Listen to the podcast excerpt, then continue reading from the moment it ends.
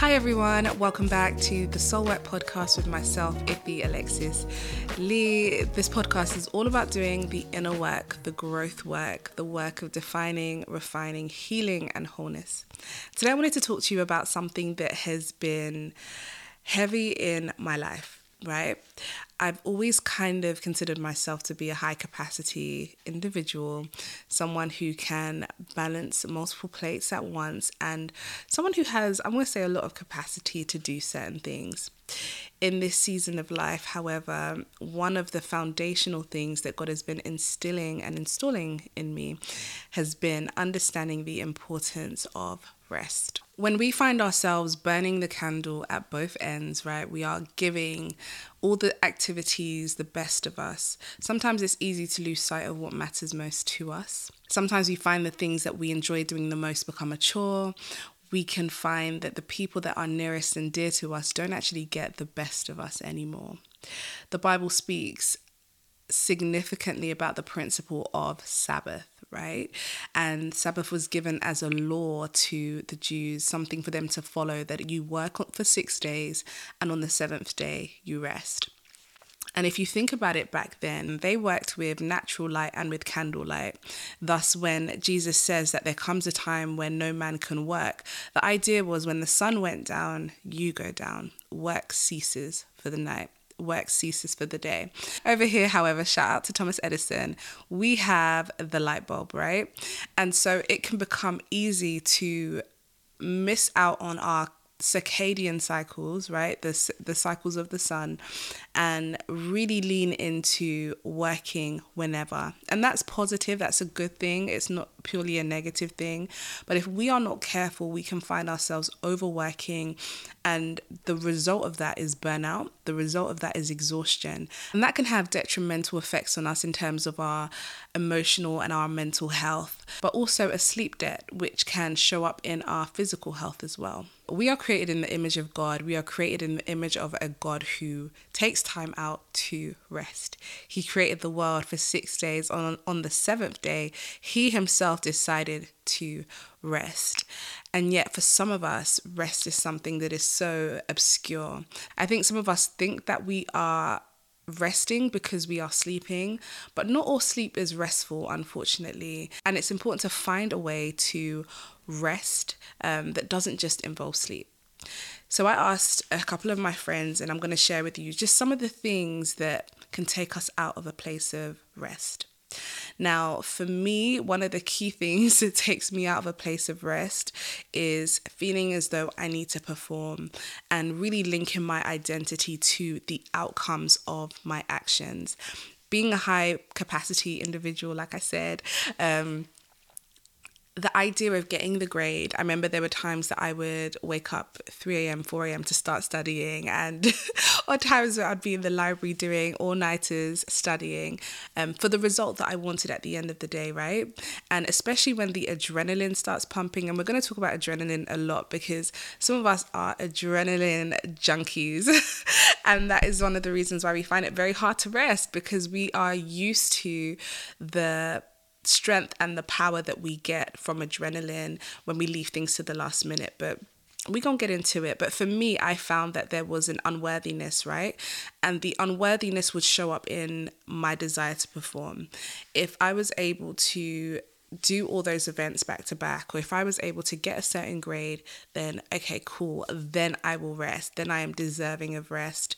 Reworking and rewiring that for me now looks like acknowledging the fact that I can rest because I'm tired, not purely because I have achieved a certain result. That rest doesn't have to be a reward, rest is a necessity when I asked some of my friends, one of the things that came up is uncertainty. Sometimes our uncertainty takes us out of a place of rest. We feel as though we need to hustle, we need to be the person that needs to get everything done because if we don't, we don't know what the outcome is going to be.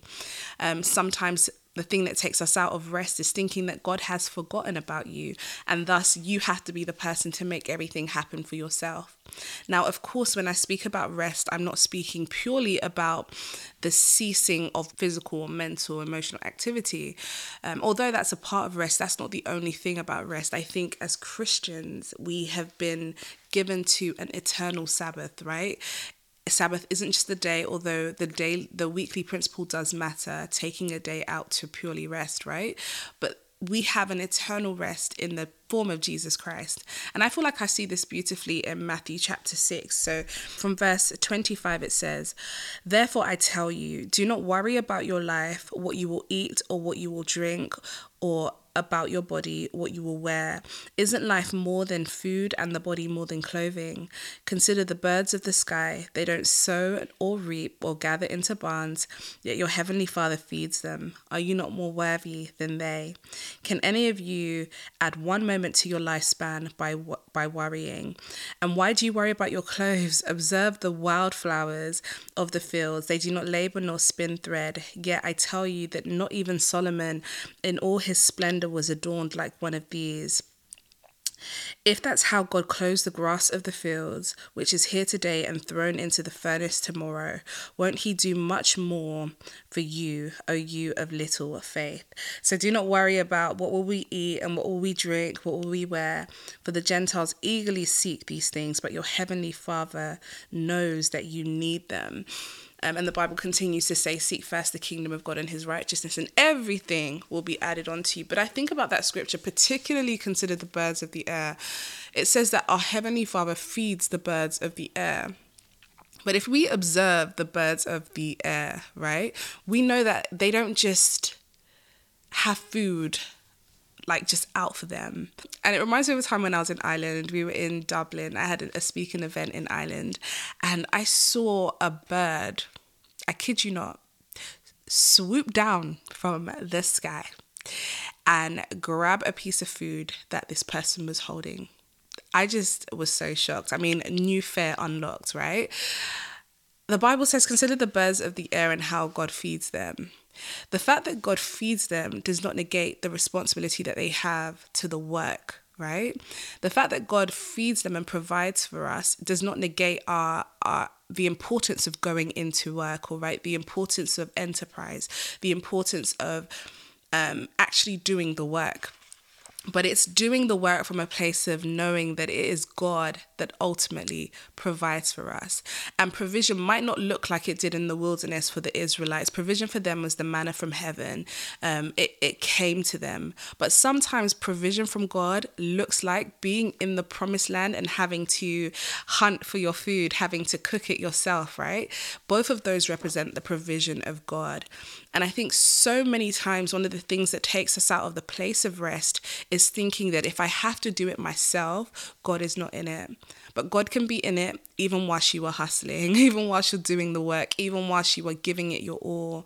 But we can be taken out of a place of rest when we're unable to identify that it is God that is giving us the strength, that it's in Him that we, we live, we move, we have our very being. So I say this because whilst rest is a lifestyle, it's also something that we have to make a concerted effort to experience. Rest for me is the acknowledgement of my limitations. It is me honoring the limitations that God has placed on this earthen vessel. And in times where rest was the biggest struggle for me, it was a struggle for me because I did not honor the limitations of my body. I didn't honor the fact that, hey, Ify, you're having palpitations because you need to take it slowly, or Ify, you're feeling this extreme fatigue because you need to rest. And the first sign um, for me, or one of the first signs that I am not resting sufficiently, I get a cold, right?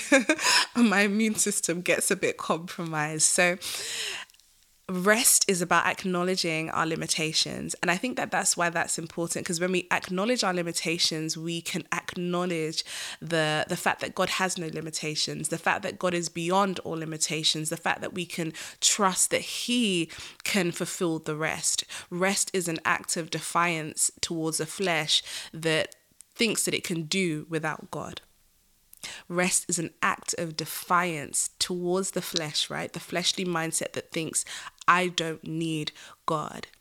So when we rest, we reconnect with our limitations, we reconnect with our body, and we're able to reconnect with the provision of God in a beautiful way. So, I wanted to share with you guys what cultivating rest can look like for you if you struggle in this area, like I do. I think cultivating rest can look like really investing in hobbies and hobbies that aren't profitable. I think in our generation or whoever's watching this, sometimes we consider profitability um, above just something that we do just because we love it, right? So if you are good at a sport, for example, sometimes the first thing that we go to is how can I make this something that will bring me in an income versus how can I just enjoy the fact that I really like this thing? Um, and that's okay because I realize that some hobbies can become quite profitable, but when we attach work to rest, sometimes it diminishes the pure enjoyment that we are supposed to derive from it. So, cultivating hobbies that don't lead to profitability. And this is big for me because one of my biggest hobbies was reading. But I noticed that actually a lot of the things that I read are really sharpening my tool if that's public speaking, preaching, it's self help, it's therapeutic. And I realized that actually this is no longer a hobby. This is actually CPD. This is continued professional development. it's not so much a hobby. So I had to think about other ways to do that. And sometimes that's reading a novel sometimes that looks like just watching a documentary that is is going to add to my wisdom but isn't necessarily going to um, become something profitable in that kind of way. So that's something to think about. Another thing i would say is doing nothing. Sometimes our schedules look so full um, it's one thing after the other thing after the other thing but sometimes it's scheduling time just to do nothing. And sometimes it's countercultural because it's like are you if someone asks you are you free on saturday? Well technically you are free but you're not. And so it's being able to block in time to say hey during this time to this time and if you're i'm just going to do nothing and if you're a mum or a dad like myself i'm a mum um, it can be hard to do that, but it's liaising with your spouse or with the help that you have around you to create that time, create those avenues to just chill. And I think a way in which I like to do this more and more is something called contemplative prayer. Um, and contemplative prayer is just really acknowledging that prayer isn't a monologue, it's not a soliloquy, it's not time spent just talking. Prayer is a dialogue. And for me, it looks like when I'm carving out time to pray, to really just sit in that space, to, to share with God, right? To ask, to praise Him, to petition, to intercede, but also just sitting to receive from God just sitting to hear what he has to say, the impressions that he places on your heart, and praying those through as well. So, contemplative prayer, sometimes it looks like time wasted. I heard someone say it's like wasting time with God, it's like wasting it because it, it feels like this is a, a lot of time but it's it's healthy it's recalibrating us and it reminds me of um, even just the principle of like skin to skin with a baby you place your baby on your chest and that time spent with your child it's recalibrating them it's um recalibrating their temperature it's bringing them into a place of rest before the lord. And that actually reminds me of a scripture i think it's psalm 133 it's psalm 131 it says Lord, my heart is not proud, my eyes are not too haughty. I do not get involved with things too great or too wondrous for me. Instead, I have calmed and quieted my soul like a weaned child with its mother. My soul is like a weaned child. Now, I think I'm going to do an episode really exploring a childlike spirit and a quieted soul. But from this scripture, like a child with its mother is my soul within me. And I feel like that's sometimes what that place of like contemplative prayer looks like, but also just wasting time with God, sitting with Him, learning of Him. And I understand that that analogy might feel offensive for some people, but just think about it. If you're wasting time with your friend, you're just enjoying their company, you're just being with them. And so it's doing some of that that can really bring our souls into a place of rest. I think also acknowledging our limitations and cultivating rest can look like coming off of the adrenal high. And I mentioned this about adrenaline, right? Adrenaline kicks in when we oftentimes in a work environment when we're working towards like a, a tight deadline or we need that extra kick and it kicks our body into something called um, the fight or flight mode right the sympathetic part of our nervous system kicks in. And so we typically are far more productive. We work really hard. We, all of these things, right? But if you are used to that kind of like fast paced work, work, work, then very likely you are used to riding the waves of an adrenaline high. And that can be really, really hard to come off of. And kind of like someone that's experiencing withdrawal symptoms from any kind of substance. So it's like with adrenaline. And so when you are crashing, sometimes it's what is my worth outside of this work?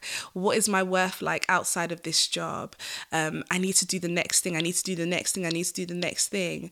But really, cultivating rest is allowing yourself to come off the adrenaline high. And that looks like living a paced life. Now, I'm aware some of us have different kinds of jobs that require different kinds of things and our lifestyles look so different. But where possible pacing yourself. And i have a bad habit of sometimes leaving things to the last minute. And i used to say especially at university that I just work well under pressure. But actually, we're all designed to work well under pressure because, as I mentioned, adrenaline gives us that extra kick, right? But just because you work well under pressure doesn't mean that you should continue to work under pressure because that actually has some adverse effects for your body when you are consistently in a place of survival because that is what the adrenaline response is for. That's what the sympathetic nervous system response is for. It's for survival. So, living a paced life where possible, working towards deadlines that are reasonable, taking time out, creating a margin where you switch your phone off at a certain time, actually using your weekends to be weekends, right? Cultivating rest is so important. I think another part of rest is watching the TV shows, watching the the movies or whatever it is, but without over analyzing them. And this is for the analysts out there like myself. I'd be therapizing everything. Like I've been this if if I could, I would like pause the cinema movie and take some notes.